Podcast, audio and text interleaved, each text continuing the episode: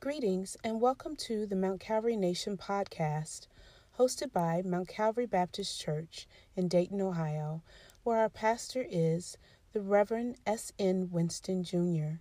We thank you for joining us and hope that this episode blesses you. Praise the Lord. Hallelujah. Everybody. God is great. He's good. He's awesome. Um, whatever He is to you, you ought to thank Him for it. If He's been a healer, tell Him thank you. If He's been a mind regulator, tell Him thank you. If He's been a mind regulator, tell Him thank you. This year alone, we probably should have all went crazy, but He kept our minds, and for that we say thank you. Hallelujah. We say thank you. Hallelujah. Oh, see, it comes from a deeper place because I've been there before where I almost lost my mind. But God has kept it, and I say thank you. Hallelujah. Hallelujah. So today's scripture is Psalms 68, and I'm going to read verses 1 through 4. And it says, Let God arise, let his enemies be scattered. Let them also that hate him flee before him. As smoke is driven away, so drive them away. As wax melteth before the fire, so let the wicked perish at the presence of God. But let the righteous be glad, let them rejoice before God, yea, let them exceedingly rejoice. Sing unto God, sing his praises to his name. Extol him that rideth upon the heavens by his name Jah, and rejoice before him. Let God arise and his enemies be scattered. Well, who are his enemies? Depression is his enemy. Let it be scattered. Who is his enemy? Anger is his enemy. Let it be scattered. Who is his enemy? Sickness is his enemy. Let it be scattered. Let God arise and his enemies be scattered. Come on, give him praise. Hallelujah. Father, have your way. Father, break chains. Father, loose chains in the name of Jesus. Have your way. Sing through us today, God. Minister to, to us today, Father God. Let your spirit reign. We thank you and we love you. It's in Jesus' name we pray. Amen. Come on, give God praise. Hallelujah. Let God arise and his enemies be scattered. Let our praises rise. Hallelujah. Come on, clap your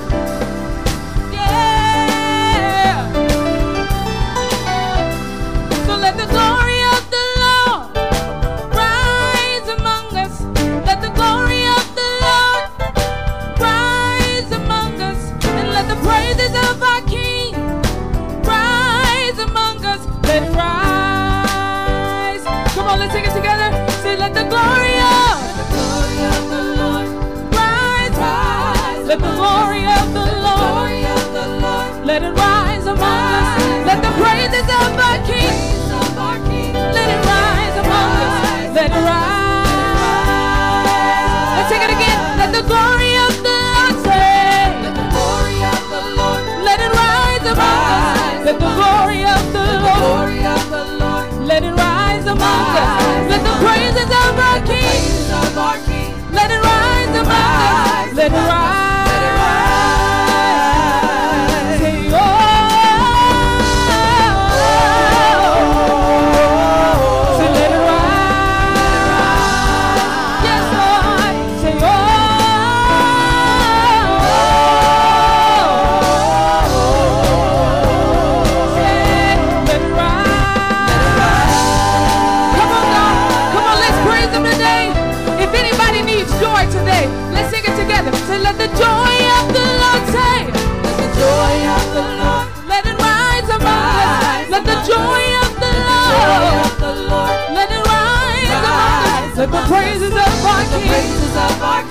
Let it rise among us. Let it rise. The joy of the Lord is our strength. Say, let the joy of the Lord. Yeah. Let the joy of the Lord. Let it rise among us. Let the praises of our are the risen King.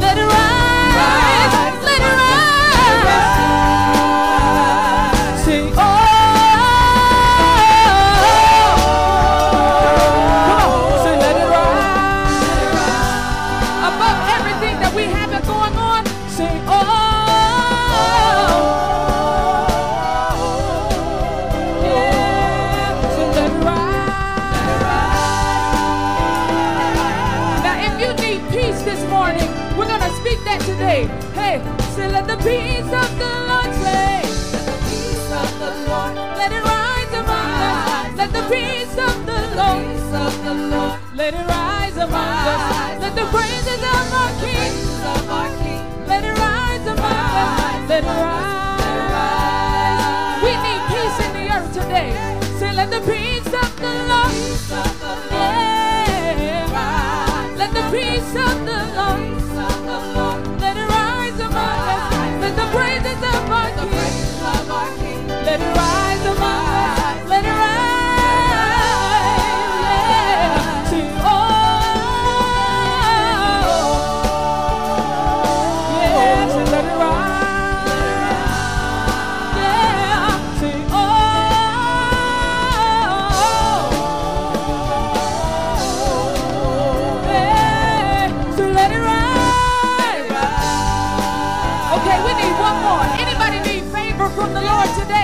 Come on, let's say it together.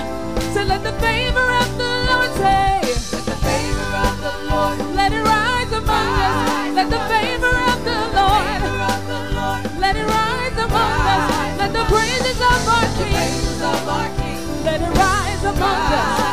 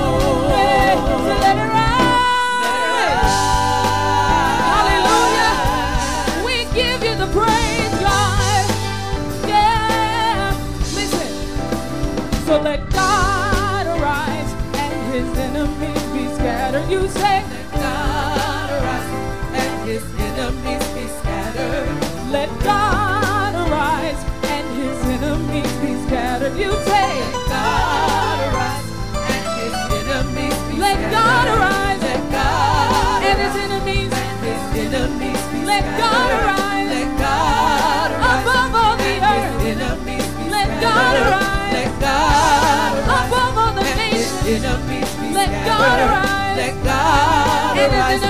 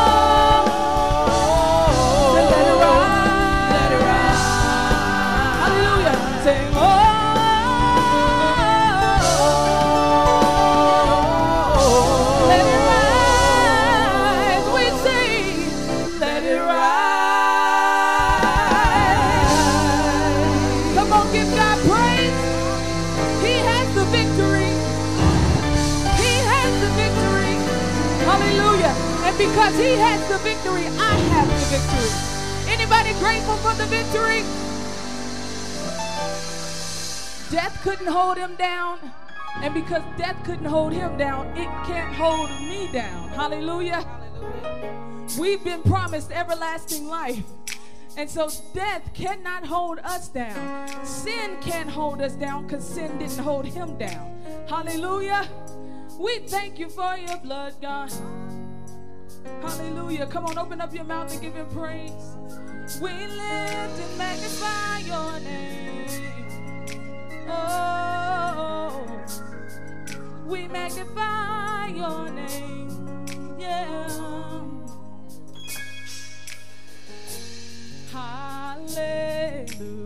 Hallelujah. You have won the victory.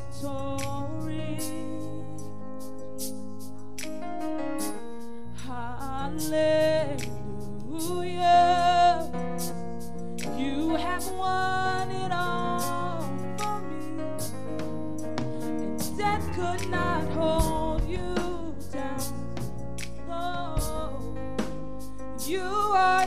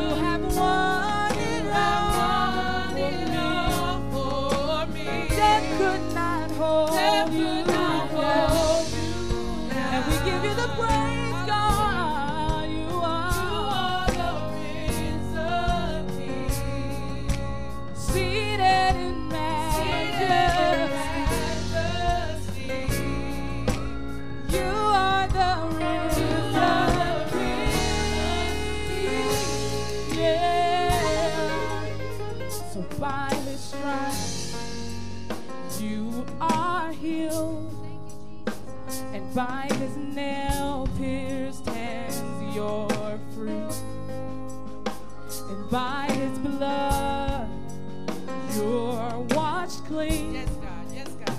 And now you have the victory.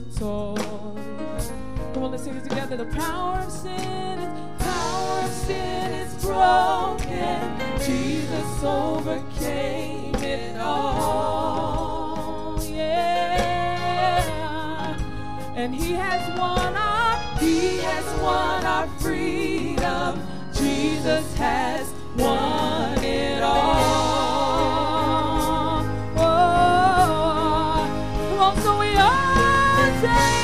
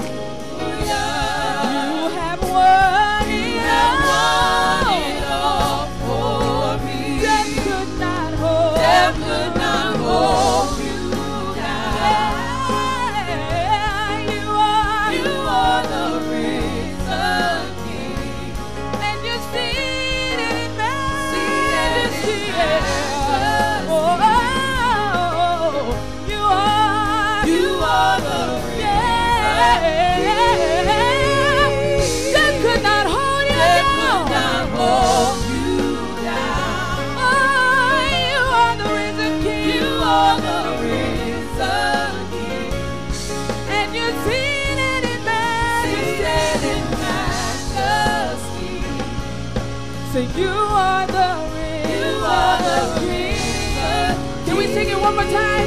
Say, death could not hold death could you. Not hold you down. Hallelujah. You are the risen King. You are the risen King. Thank you, God. And you see it in, see it Hallelujah.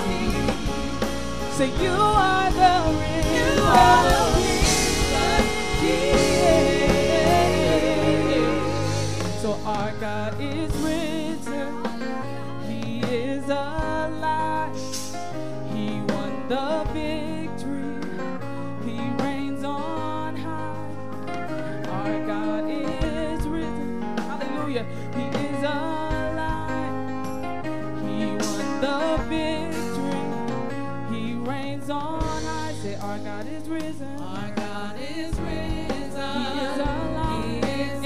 grateful that He's alive today.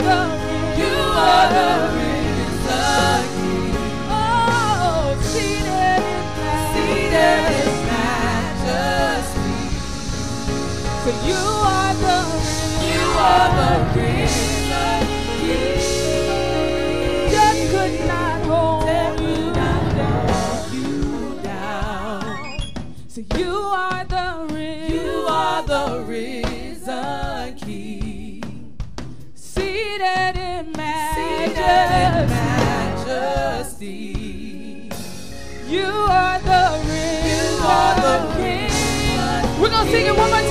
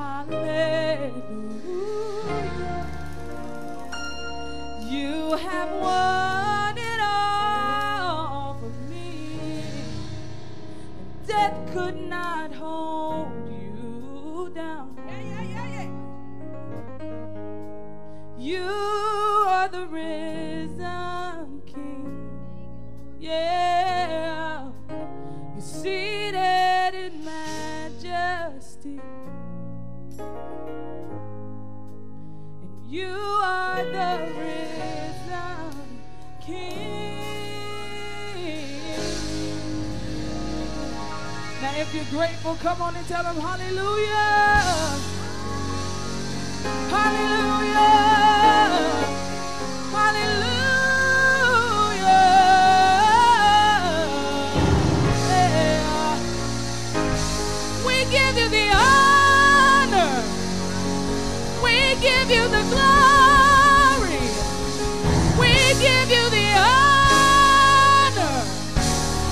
Give you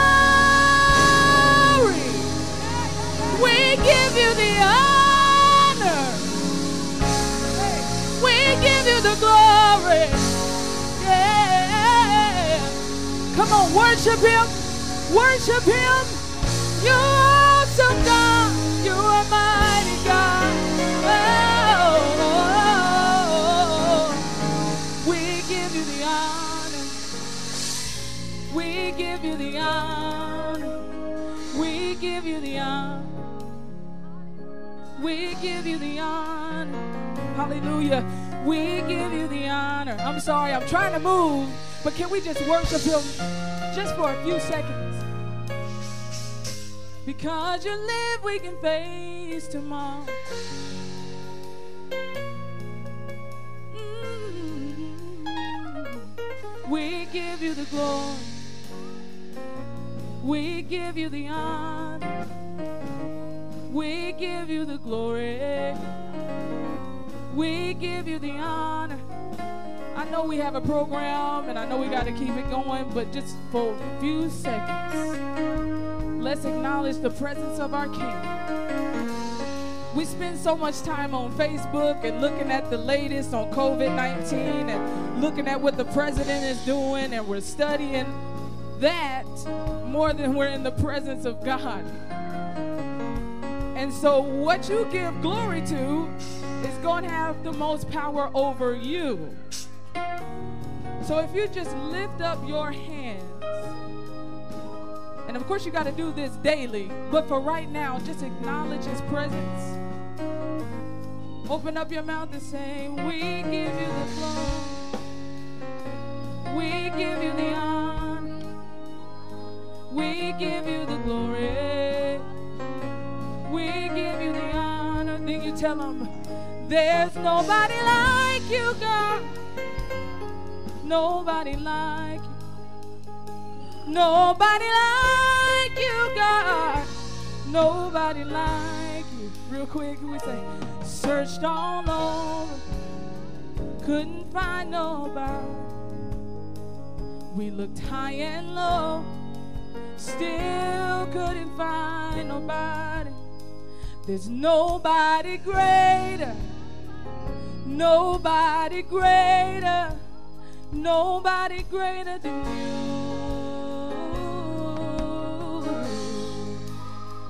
Nobody great, nobody greater, nobody greater, nobody greater, nobody greater, nobody greater nobody great.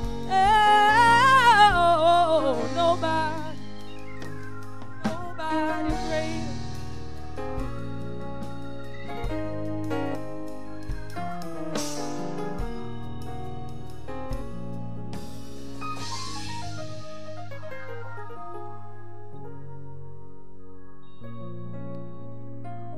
There is nobody greater than our God. He's the only one who gave his son to die for us, who, even while we were yet in our sin, he loved us so much that he gave Jesus in our place. How could we not worship our awesome God. How could we not worship our awesome God? Grace to you and peace from God our Father and from the Lord Jesus Christ.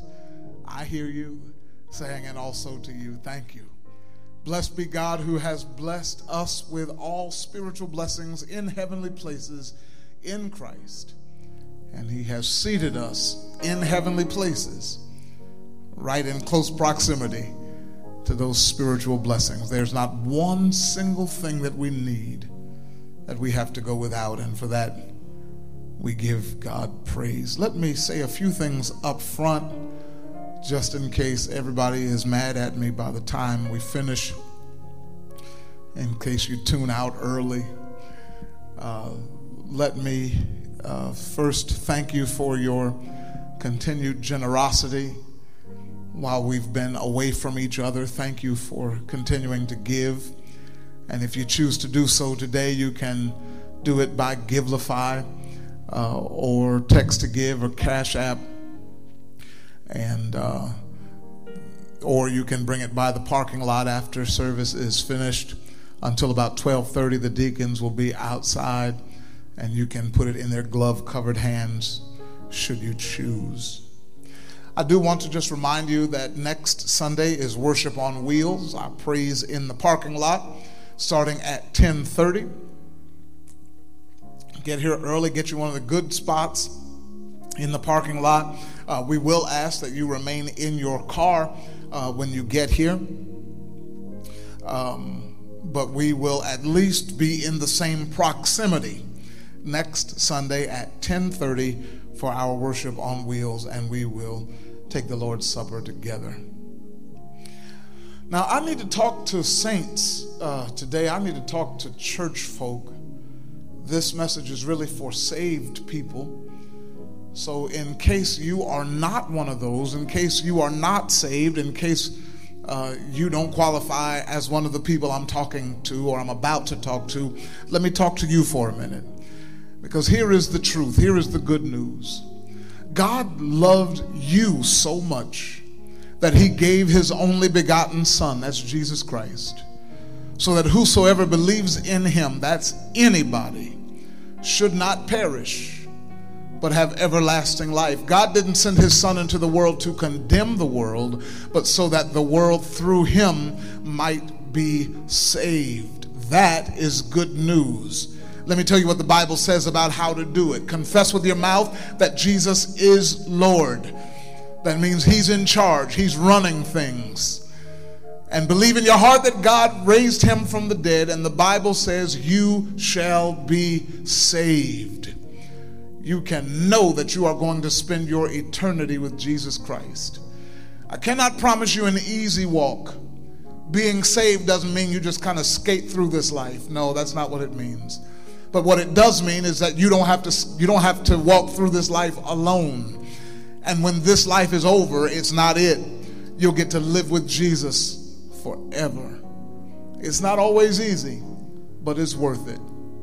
If you'll confess today that Jesus is Lord, if you believe in your heart that even though he died on a cross, God really got him up from the grave. Bible says you shall be saved.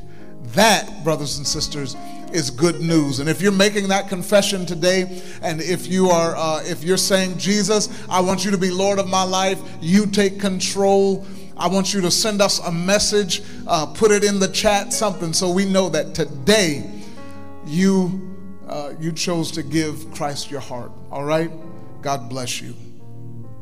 Now, uh, Acts chapter five is where we're going. You can turn there with me.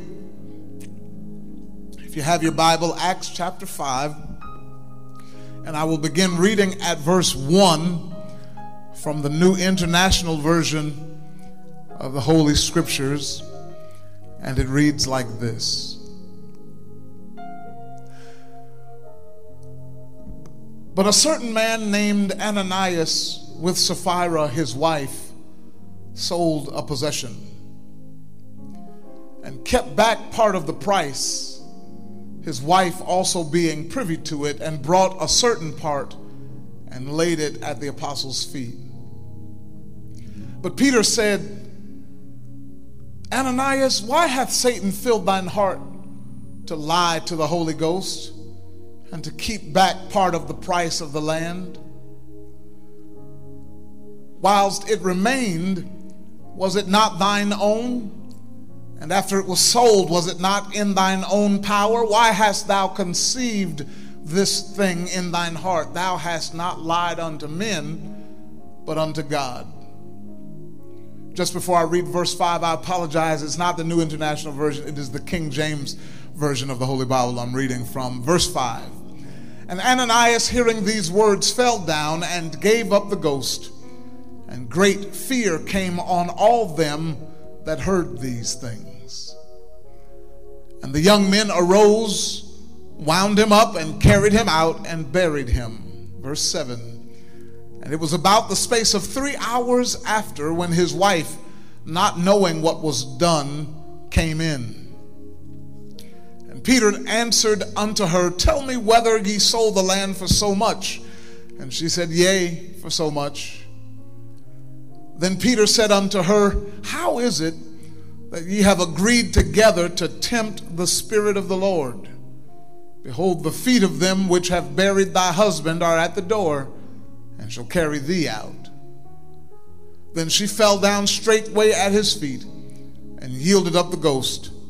And the young men came in and found her dead, and carrying her forth, buried her by her husband. One more verse. And great fear came upon all the church and upon as many as heard these things. Verses 1 through 11 of Acts chapter 5. As we focus on what it really means to be the church this year, we are slow walking through the book of Acts, and don't, don't click me off. I'm not preaching about giving today. But if you've been joining us on this adventure, when we left off last week, we saw some opposition to this newly formed group of believers. Since the day of Pentecost, when the Holy Ghost fell and they were filled with the Holy Spirit, the Spirit of God had been moving among them in power, just like Jesus promised. So much power that a certain man, a man who used to be carried and laid at the gate of the temple every day, so he could beg for money. One day, this man encountered Peter and John on their way into the temple to pray. And when he had begged for something from them, they said, We don't have any money, but in the name of Jesus Christ of Nazareth, rise up and walk. And wouldn't you know it, they helped him up and he began walking and leaping and praising God. And after he went on into the temple, folks were coming out onto the porch to see how this happened. And Peter and John were quick to tell them, Jesus healed this man, not us. But as I said, there was some opposition. Not everybody was happy about what was going on. The priests, the captain of the guards, and the Sadducees, they come to Peter and John while they're talking to the people and teaching and proclaiming that Jesus rose from the dead. And these religious leaders are mad. They are angry. They are grieved that Peter and John are preaching about Jesus. And verse 3 of that chapter says they seized Peter and John. They put them in jail. And the next day they had a meeting about it. The religious religious leaders, the rulers, the elders, the teachers of the law, Annas, uh, the high priest, Caiaphas, all them, they brought the apostles in and they asked them, By what name have you done this? And Peter speaks up. You remember, Peter speaks up and says, By the name of Jesus, whom you tried to kill, whom you tried to take out of here. Long story short, the religious officials tell Peter and John, Stop preaching Jesus. These early church leaders are now faced with serious opposition from outside of the church. They have been put in jail, they have been threatened. But at least that opposition, at least that struggle, at least that contention is from outside. Now, most of us don't like any opposition at all. No threat is welcomed by anybody in their right mind. But at least when the threat is external, you know what to expect. I mean, while you don't like it, you almost expect external opposition. You expect threats from stuff outside of your house. You expect threats from people outside of your family, outside of your friend group, outside of the church. But what about when the threat comes from within? When the danger is in the house, when the problem is on the wrong side of the door? That's a whole different level of threat. But let me not get ahead of myself. Peter and John got through that external threat the religious leaders had to let them go because there was some irrefutable evidence to the power at work in them. After all, the man that used to be lame and begging at the gate was now standing among them. So they were let go. They went back to the church and said everything that happened. And when the church heard it, they immediately went into a prayer meeting. They prayed, Lord, you are God. You made the heavens, you made the earth, you made the sea, and everything that's in all of them. Lord, people have been causing your people problems since back when David wrote in Psalm chapter 2, in Psalm 2, uh, why does the heathen rage? The, the people been causing your people problems a long time from when Herod and Pilate, even with Israel, tried to plot against Jesus, your son. And now, Lord, they are at it again. Lord, take care of their threats and give your servants some confidence. Help them to be fearless as they preach the gospel. Now, stretch out your hand, Lord, and work miracles and signs and wonders in Jesus' name. And the Bible says when they finished praying, the place that they were in started shaking. And they were all filled with the Holy Ghost and spake the word with boldness. I'm just telling the story. I'm just trying to bring us up to speed on what's going on in the church that Jesus built. That's what we're trying to get back to. We're rediscovering the church that Jesus built. And you want to know what the church that Jesus built looks like? There's a description of it in chapter 4. Let me read it from the Message Bible, starting at verse 32. The whole congregation of believers were united as one, one heart, one mind. They didn't even claim ownership of their own possessions. Not one of them said, That's mine, you can't have it. They shared everything. The apostles gave powerful witness to the resurrection of the Master Jesus, and grace was on all of them. You want to know what it looked like? Verse 34 continues, and so it turned out that not a person among them was needy those who owned fields or houses sold them and brought the price of the sale to the apostles and made an offering of it. The apostles then distributed it according to each person's need. Verse 36 continues Joseph, called by the apostles Barnabas, which means son of comfort, a Levite born in Cyprus, sold a field that he owned, brought the money, and made an offering of it to the apostles. That's what's going on in the church that Jesus built. They are speaking speaking the word of God with boldness. They are united. They are sharing with each other so that nobody among them has a need that goes unmet. So much so that these people are selling their possessions, the NIV says from time to time, and bringing the money and putting it at the feet of the church leadership to distribute to those who have need. That's the climate of the early church by the end of chapter 4. But wouldn't you know it, by the time you flip the page and turn over to chapter 5, we are introduced to a threat to the church, some opposition to the ministry and mission of the church. And the issue is that unlike the opposition that we saw in chapter 4, this opposition, this threat, this danger is not from outside of the church, it's from within. And, saints of God, I want to offer that while both Ananias and his lovely wife Sapphira are dead and have been sleeping in their graves for a very long time, the threat, the danger, the sin that they introduced into the church of the living God still threatens us to this day. And that's why I want to preach about, uh, I want to preach about it for a little while from this subject, the threat from within.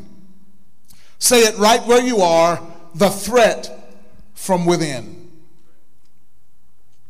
Now, let me go ahead and cut across the field and tell you that the threat, the danger, the sin that is found in this passage, the sin which threatens uh, from within the church, that threat is hypocrisy. Y'all know what hypocrisy is. It's the practice of claiming to have moral standards or beliefs to which one's behavior does not conform. Pretense. It's saying one thing but living something else, claiming one thing and living out another. And, saints of God, I need to talk to us today because the threat from within is still hypocrisy. There is a reason that this is the first recorded attempt by the enemy to stunt the newly formed church in the book of Acts. Now, we already know that no weapon formed against us will be able to prosper. We, we know that. We already know that the devil's schemes will come to nothing. We know that because Jesus said at the outset, Upon this rock I will build my church, and the gates of hell shall not prevail against it. We already know that his church will be victorious. That's why Ananias and Sapphira had to die. But that doesn't stop the attack of the evil one. And unfortunately, as it is here in this passage, that is from the. Now, don't let it be lost on us that the very first attack is hypocrisy. Saints claiming one thing and living another. Let me talk to us today, saints. The real reason why people hate the church, the real pe- reason why people leave the church, why they become disillusioned with the church, why they won't set foot in the church building is usually not because we don't play the right music.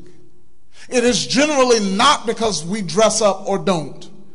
Most times, it is not in the style of the service. Nine times out of ten, it's because of hypocrisy. It's because we say one thing and live something completely different outside. It's because we claim to have love, but they hear the way we talk about one another. It's because we claim to have fellowship, but they know that we can't stand one another. It's because we claim to be free from sin when actually we've just gotten really good at hiding it. It's because of hypocrisy. And saints, let me tell you, it's 2020. What used to remain hidden does not remain hidden anymore. The things that people at one time wouldn't talk about in polite society, yeah. Now, not only will they whisper about it, not only will they talk about it just to their friends, they'll post about it on social media for the whole world to know what kind of foolishness is going on in the church house. Let's take a look at the threat of hypocrisy in the house of God. Let's examine what it looks like, what its ingredients are. There are some underlying issues. There are some ingredients which, uh, which always go in this threat of hypocrisy. Uh, you see, in chapter 5, we are introduced to one of the up and coming couples in the church.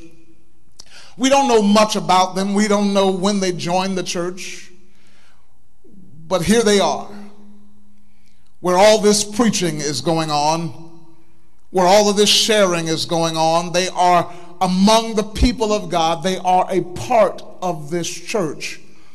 They see, or at least they have heard about what people like Barnabas have done, selling houses and land and bringing the money from the sales to the apostles for them to share with those in need. They are a part of this church. They're not outsiders, they're members, and they want to be a part of giving too. And so they follow suit. They sold a possession, a piece of property. They sold it and brought money to the apostles. Great, wonderful. How very generous, Brother Ananias and Sister Sapphira. But here's the problem. They sold the property but verse 2 says they kept back part of the price. This brings us to the first ingredient of uh, ingredient of hypocrisy, if you will, and that is division. Now, when I say division, I don't mean division like two people don't get along. I mean division like a divided heart, like a divided mind, like a double minded man who's unstable in all his ways. Divided loyalty. Let me show you what I mean. It is in the text. You just got to dig for it. This Christian couple are indeed united with each other. They are one,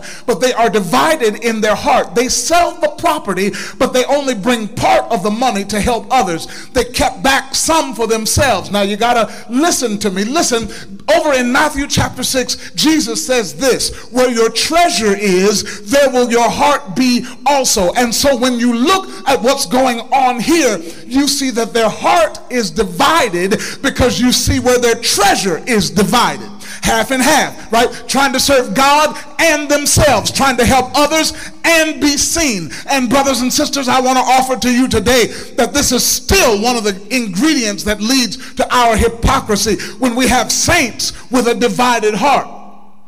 Don't get me wrong, I'm not talking about money. I'm talking about the way we live, a divided heart. Uh, let me help us out. All churchy on Sunday and worldly the rest of the week a divided heart. Praising God with your mouth on Sunday and cussing everybody out the rest of the week, a divided heart. Sweet with pastor and evil to your husband, a divided heart. A deacon at church and a demon at home, a divided heart. A missionary at church and a monster at home, a divided heart. Posting church pics on your page one day and porn pics on your page the next a divided. You get the picture. All I'm trying to say is that the Lord is looking for us to surrender all to Him, not just part. That's why the Bible says, if it seems evil to you to serve the Lord, fine, choose. Choose ye this day whom you're going to serve. If you can find a God who's better than He is, serve Him. If you can find somebody else to wake you up in the morning, serve Him. If you can find somebody else who gives you breath in your body, serve Him. If you find another God, God, serve him. But Joshua said, As for me and my house, we will serve the Lord. We are his people. Our hearts should not be divided. That's why Jesus told the church at Laodicea, I wish that you were hot or cold, but you're lukewarm, so I just want to spit you out. Forever Jones says it like this There's a voice that cries, out in the silence, searching for a heart that will love him, longing for a child that will give him their all. Give it all. He wants it all. There's a God that walks over the earth. He's searching for a heart that is desperate and longing for a child that will give him their all. Give it all. He wants it all. And he says, Love me. Love me with your whole heart. He wants it all today. Serve me. Serve me with your with your life now. He wants it all today. Bow down. Let go of your idols. He wants it all today. Okay, all right. That's too new for you. That's too new school. All right. When I was a child, they used to sing it like this Is your all on the altar of sacrifice laid? Your heart does the spirit control. You can only be blessed and find peace and sweet rest as you yield him your body and soul. Saints, we must guard against division of the heart. But not only is division in this recipe for hypocrisy, but deception is in there too. Look at it.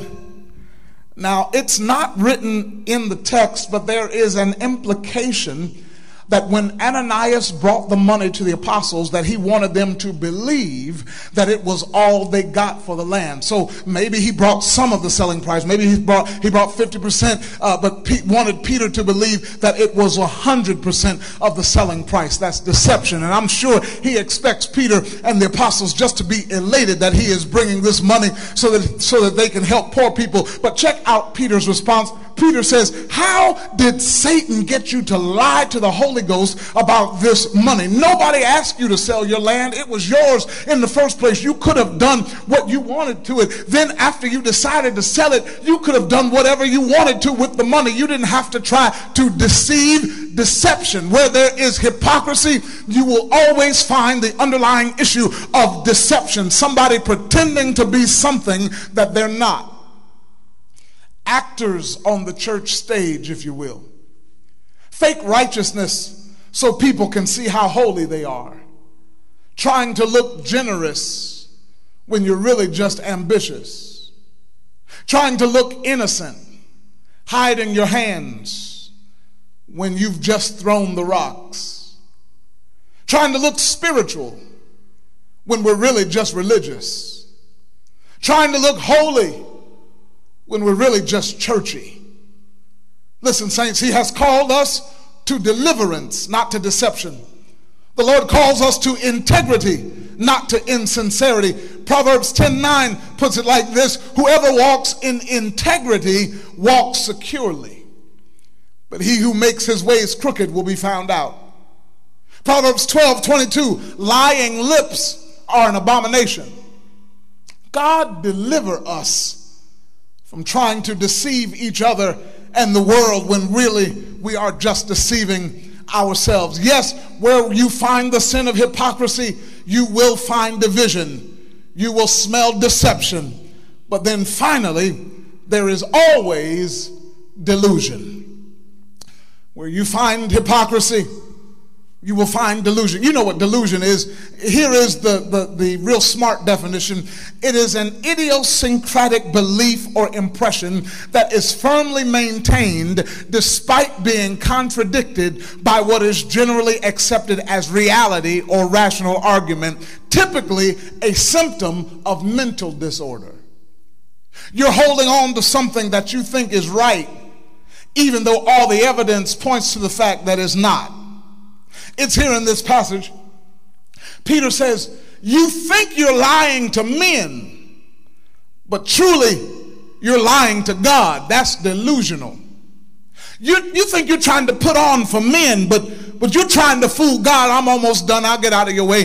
That's delusional. God, God is the one who made you. How are you going to lie to the one who made you? That's, that's delusional. God who has a number for every hair on your head. That's, that's delusional. God, how, how are you going to lie to God when he knows when you sit down and he knows when you get back up again? How you going to lie to somebody who knows when you go out and when you come back in? How are you going to lie to somebody who knows your ways, who knows your words before you form them on your tongue? How are you going to lie to somebody who created your inmost being, who knit you together in your mother's womb? That that's delusional. Jesus said, I am the way, the truth, and the life. How are you going to lie to the truth? John 16 calls the Holy Spirit the Spirit of truth. You can't lie to the truth. We can fool men, but to think we can fool God is delusional. Man looks at the outward appearance, but God knows our hearts. I'm done. I know y'all think Ricky, Dick, Rick, Ricky Dillard made this up. I know you do. I know you think he's the first one who ever sang it. But when I was a boy, I remember Ozell, Ozell Taylor and choir number one. That was the old people's choir. And I think it was Matty Milliner who used to sing it. You know, Lord. You know whether I'm right. You know whether I'm wrong. You know where I go and you know where I belong. You know all I do You know my secrets too. Search me, Lord. Shine your light from heaven on my soul. And if you find anything that shouldn't be, God have mercy. Take it out and strengthen me. I want to be right. I want to be saved. I want to be whole. I'll I'll never forget. I'll never forget it. And y'all forgive me. Y'all, y'all know, y'all give me see. Y'all, y'all know, uh, y'all know who I am. You know where I'm from. You know that in the inside I'm really about 75 or 80. So y'all forgive me for just being me. But I'll never forget. As a young boy, I used to hear Deacon Herbert Taylor in Deacon Devotion saying, "Shine on me." Uh huh. He'd say, shine. I wish I could sing this like I feel it on me. Let, let the light from the lighthouse shine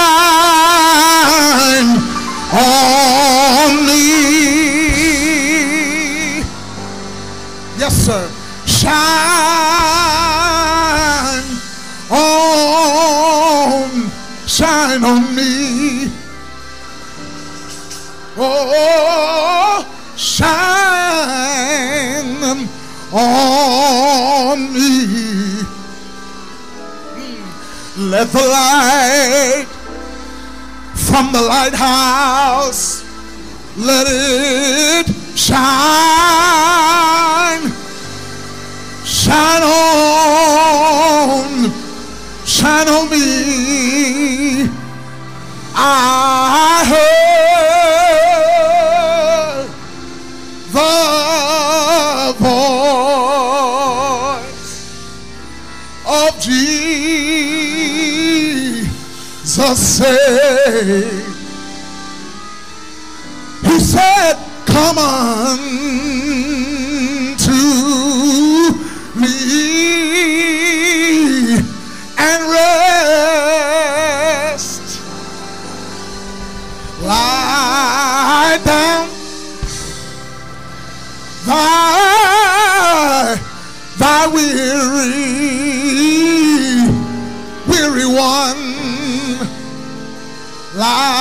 down thy, thy head up on my upon my breast. You might as well sing it with me. Shine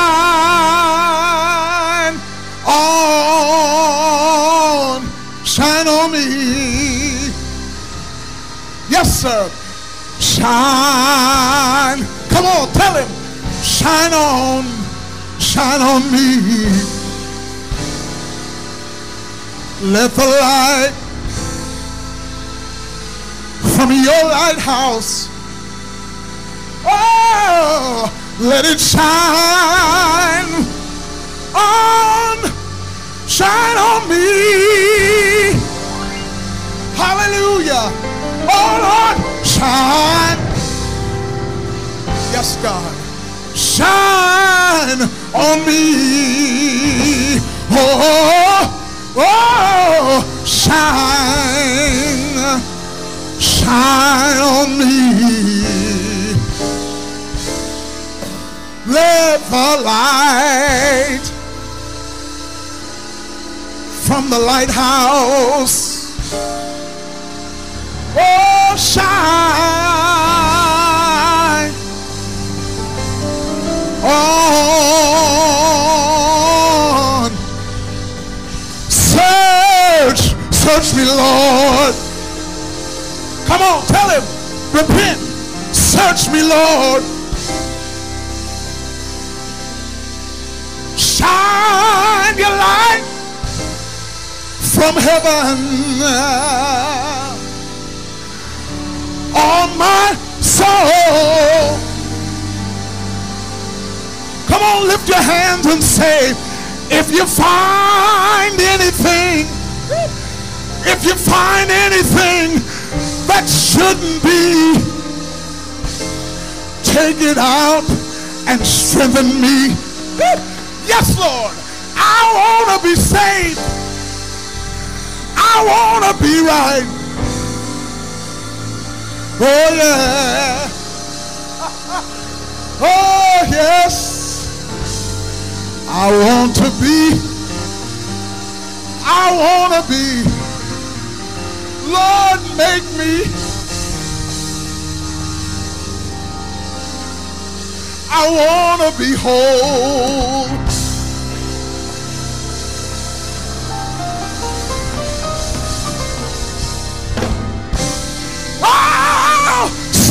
Me, Lord.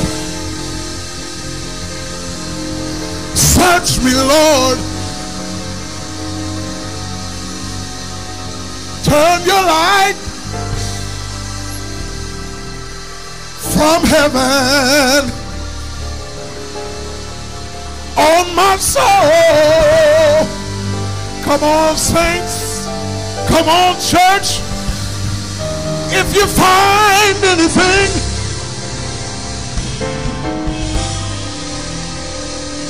that shouldn't be, Lord, take it out and strengthen me. I want to be saved. Lord, I want to be right.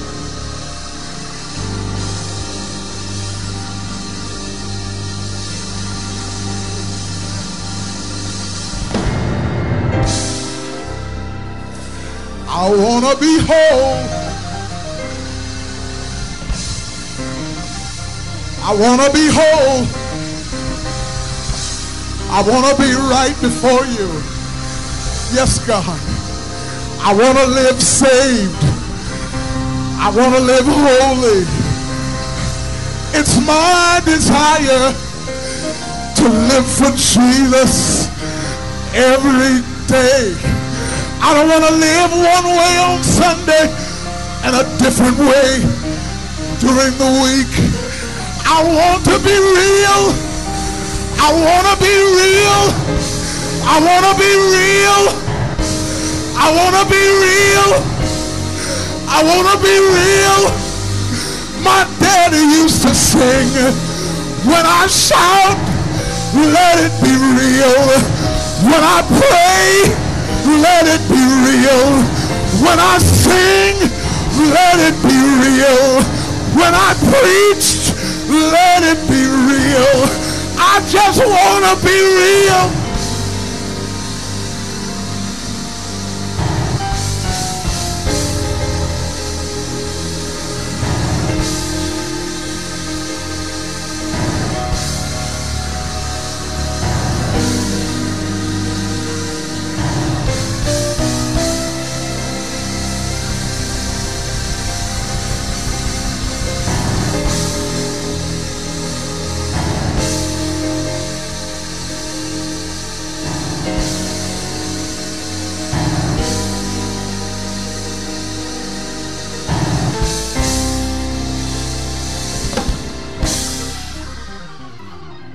About to close service here now.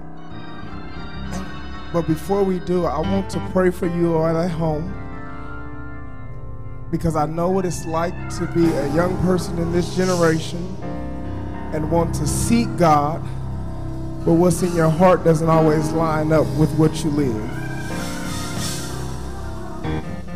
And it's your desire to please Him, but yet you have conviction but yet you still live in reality.